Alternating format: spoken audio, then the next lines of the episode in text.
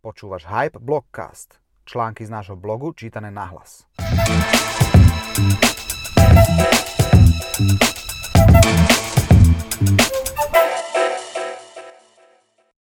Šesť typov na efektívnu tvorbu obsahu z karantény. Jedna z vecí, v ktorých sa cítim naozaj dobrý, je efektivita. Som zástancom názoru, že ak raz vyrobíš obsah, použij ho na čo najviac spôsobov. Vypočuj si niekoľko mojich nápadov, ako komunikovať efektívne aj počas karantény. Home office nám komplikuje množstvo vecí, okrem iného aj tvorbu obsahu.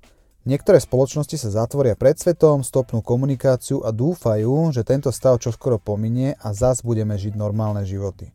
Ak sa vo firme vyberiete touto cestou, good luck. Úprimne však veľmi tomuto prístupu nerozumiem. Práve teraz majú ľudia čas sledovať obsah. Podľa prieskumu spoločnosti Median SK každým dňom narastá čas strávený konzumáciou médií, prevažne elektronických, teda telka, rozhlas a internet prostredníctvom desktopu, mobilov alebo mobilných aplikácií. Keďže však máme obmedzené možnosti aj budžety, je čas pripraviť sa na efektívnejšiu komunikáciu. Pripravil som si preto niekoľko rád, ako zefektívniť tvorbu obsahu na maximum. Rada prvá, komunikuj s kontextom. Keď už tvoriť obsah, tak nech dáva zmysel, nie?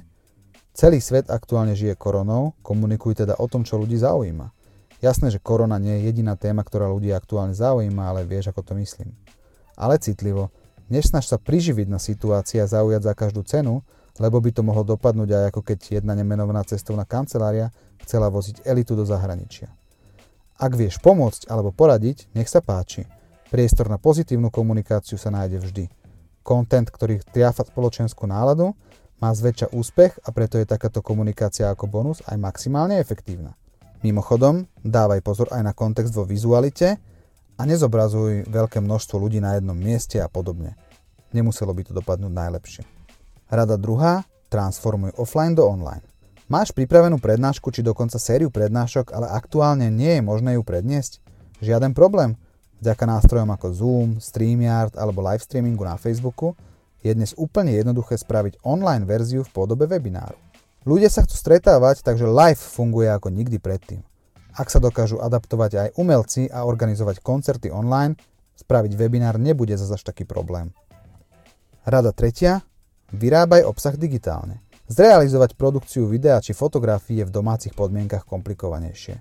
Takže nech žijú fotobanky, grafické programy a animované videá. Existuje množstvo programov, ktoré môžeš používať zadarmo alebo za malý poplatok. Rada štvrtá, využij obsah na viacero spôsobov.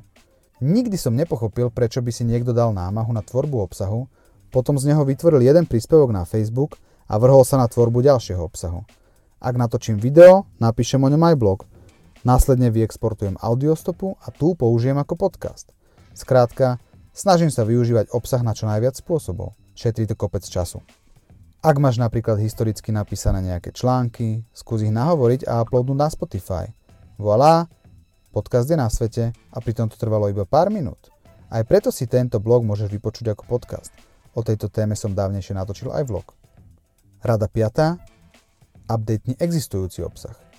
Pozri sa do histórie. Určite nájdeš obsah, ktorý bol v minulosti úspešný akurát už nie je najaktuálnejší. Updateni ho o nové informácie a opäť bude použiteľný. Ja takto napríklad musím updatenúť starší blog o weboch, kde čerpám inšpiráciu. Rada 6.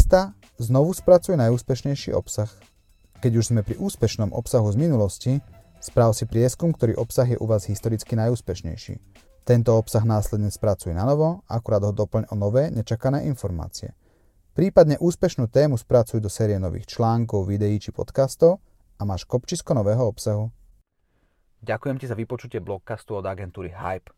Verím, že sa ti páčil a ak poznáš niekoho, komu by mohol pomôcť, budem rád, ak mu ho posunieš. thank you